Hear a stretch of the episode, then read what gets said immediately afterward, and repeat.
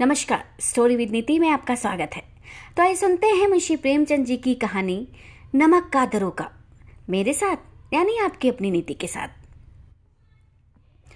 जब नमक का नया विभाग बना और ईश्वर प्रदत्त वस्तु को व्यवहार करने का निषेध हो गया तो लोग चोरी छिपे इसका व्यापार करने लगे। अनेक प्रकार के छल प्रपंचों का सूत्रपात हुआ। कोई घूस से काम निकालता था तो कोई चालाकी से। अधिकारियों के पो बारह हो गए थे। पटवारगिरी का सर्व सम्मानित पद छोड़ छोड़कर लोग इस विभाग की बरकंदाजी करते थे। इसके दारोगा पद के लिए तो वकीलों का भी जी ललचाता था। ये वह समय था जब अंग्रेज़ी शिक्षा और ईसाई मत को लोग एक ही वस्तु समझते थे। फारसी का प्राबल्य था। प्रेम की कथाएँ और श्रृंगार रस के काव्य पढ़कर फारसीदा लोग सर्वोच्च पदों पर नियुक्त हो जाया करते थे। मुंशी वंशीधर भी जुलेखा की विरह कथा समाप्त करके सीरी और फरहाद के प्रेम वृत्तांत का नल और नील की लड़ाई और अमेरिका के आविष्कार से अधिक महत्व की बातें समझाते हुए रोज़गार की खोज में निकल पड़े। उनके पिता एक अनुभवी पुरुष थे, समझाने लगे, बेटा, घर की दुर्दशा देख रहे हो, ऋण के बोझ से दबे हुए हैं। लड़कियाँ हैं। वे घास फूस की तरह बढ़ती चली जाती हैं। मैं कगारे पर का वृक्ष हो रहा हूँ। ना मालूम कब गिर पड़ूं। अब तुम ही घर के मालिक मुख्तार हो। नौकरी में ओहदे की ओर मत ध्यान देना। ये तो पीर का मजार है। निगाह चढ़ावें और चादर पर रखनी चाहिए। ऐसा काम ढूंढना जहाँ कुछ ऊपरी आय हो। मासी वेतन तो पूर्णमासी का चाँद है, जो एक दिन दिखाई देता है और घटते घटते लुप्त भी हो जाता है। ऊपरी आय बहुता हुआ स्रोत है, जिसे सदैव प्यास बुझती है। वेतन मनुष्य देता है, इसी से उसमें वृद्धि नहीं होती। ऊपरी आमदनी ईश्वर देता है, इसी से उसकी बरकत होती है। तुम स्वयं विद्वान हो, तुम्हें क्या समझाऊं? इस विषय में विवेक की बड़ी आवश्यकता है। मनुष्य को देखो, उसकी आवश्यकता को देखो, और अवसर को देखो, उसके उपरांत जो उचित समझो, वही करो। गरज वाले आदमी के साथ कठोरता करने में लाभ ही लाभ है। लेकिन बेगरज को दांव पर पाना जरा कठिन है। इन बातों को निगाह में बाँध लो, ये मेरी जन्म भर की कमाई है। इस उपदेश के बाद पिताजी ने आशीर्वाद दिया। वंशीधर आज्ञाकारी पुत्र थे। ये बातें ध्यान से सुनी और तब घर से चल खड़े हुए। इस विस्तृत संसार में उनके लिए धैर्य, अपना मित्र, बुद्धि अपनी पथ प्रदर्शक प्रदर्शक और आत्म अवलंबन ही अपना सहायक था।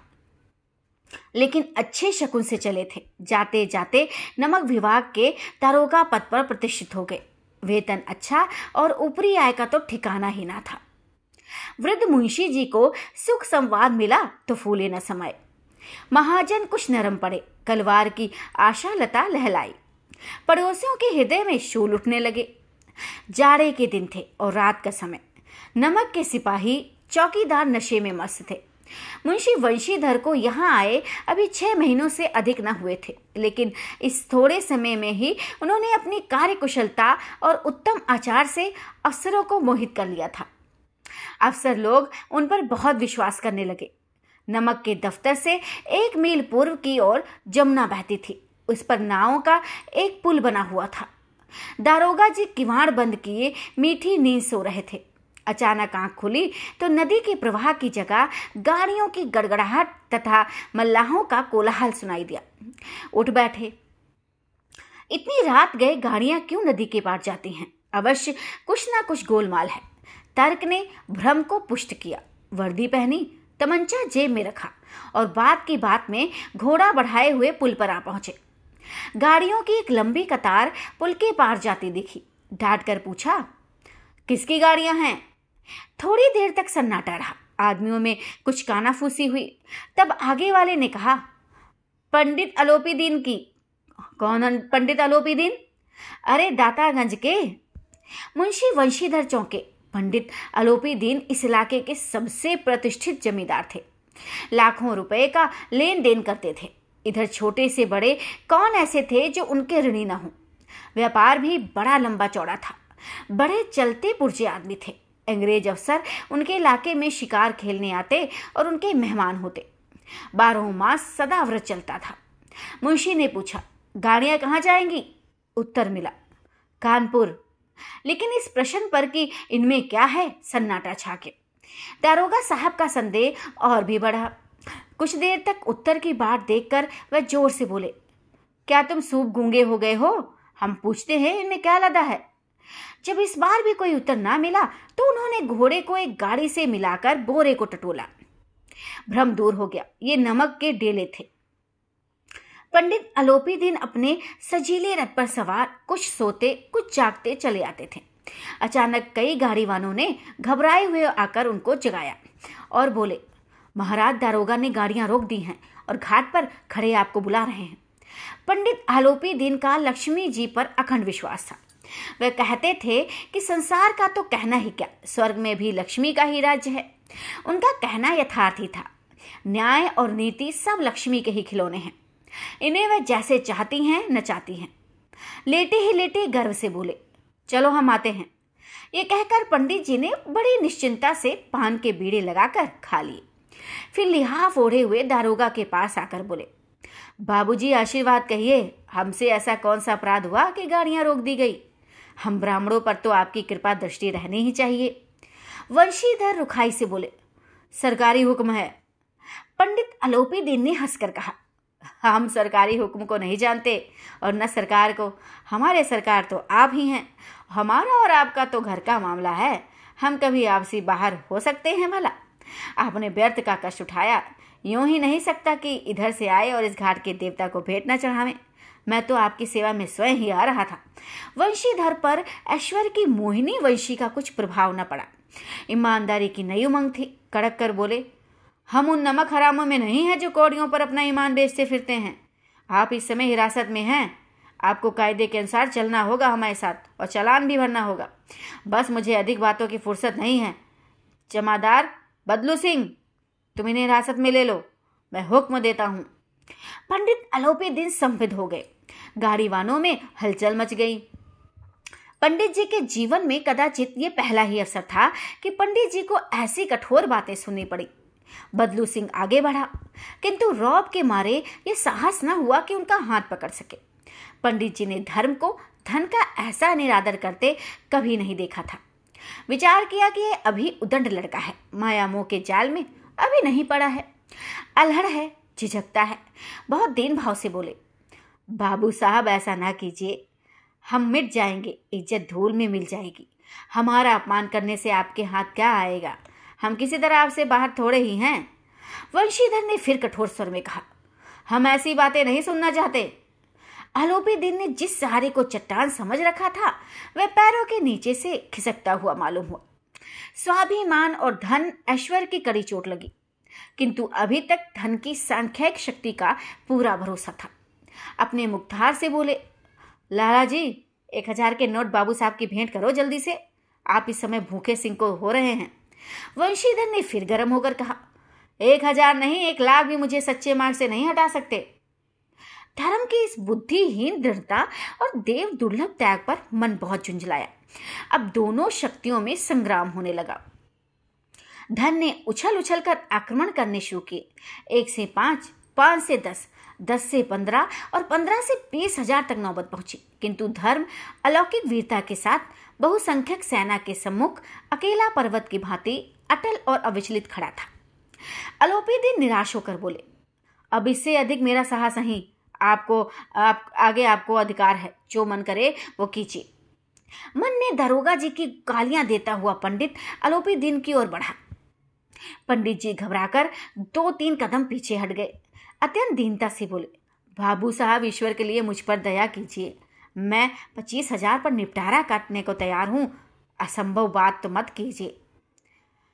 तीस हज़ार पर किसी भी तरह संभव नहीं। क्या चालीस हज़ार पर भी नहीं संभव? चालीस हज़ार नहीं तो चालीस लाख पर भी असंभव है। बतला दीजिए। बदलू सिंह इस आदमी को हिरासत में ले लो। अब मैं एक शब्द भी नहीं सुनना चाहता। धर्म ने धन को पैरों तले कुचल डाला। आलोपी दीन ने एक हस्त पुष्ट मनुष्य को हथखड़ियाँ लिए हुए अपनी तरफ़ आते देखा। चारों ओर निराश और कातर दृष्टि से देखने लगे। इसके बाद मूर्छित होकर गिर पड़े। दुनिया सोती थी, पर दुनिया की जीप जागती थी। सवेरे देखिए तो बालक वृद्ध सबके मुँह से यही बात सुनाई देती थी, जिससे देखिए, वही पंडित जी के इस व्यवहार पर टीका टिप्पणी कर रहा था। निंदा की बौछारें हो रही थी। मानो संसार से अब पापी का पाप कट गया। पानी को दूध के नाम से बेचने वाला ग्वाला, कल्पित रोज नामचे भरने वाले अधिकारी वर्ग, रेल में बिना टिकट सफ़र करने वाले बाबू लोग, जाली दस्तावेज़ बनाने वाले सेठ और साकार ये सब के सब देवताओं की भांति गर्दने चला रहे थे। जब दूसरे दिन पंडित अलोपीदान अभियुक्त होकर कांस्टेबलों के साथ हाथों में हथकड़ियाँ, हृदय में ग्लानी और क्षोभ भरे लज्जा से गर्दन झुकाए अदालत की तरफ़ चले तो सारे शहर में हलचल मच गई। मेलों में कदाचित आँखें इतनी व्यग्र न होती होंगी। भीड़ के मारे छत और दीवार में कोई भेद न रहा। किंतु अदालत में पहुँचने की देर थी। पंडित अलोपी दिन इस अगाध वन के सिंह थे। अधिकारी वर्ग, उनके भक्त, अमले उनके सेवक, वकील मुख्तार उनके आज्ञापालक और अर्दली, चपरासी तथा चौकीदार तो उनके बिना मोल के गुलाम थे।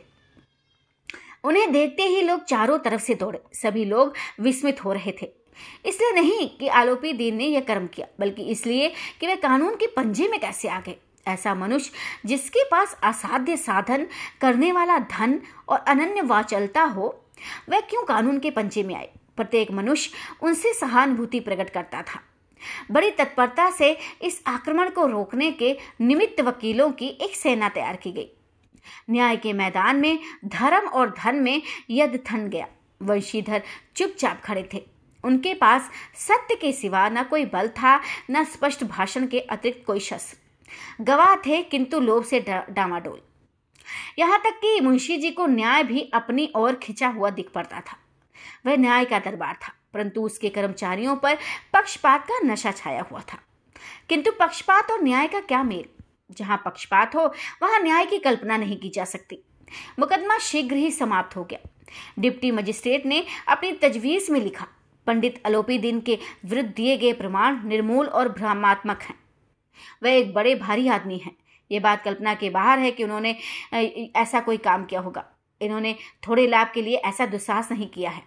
यदि नमक के दरोगा मुंशी, वंशीधार का अधिक दोष नहीं है, लेकिन यह बड़े खेत की बात है कि उसकी उदंडता और विचारहीनता के कारण एक भले मानुष को कष्ट झेलना पड़ा।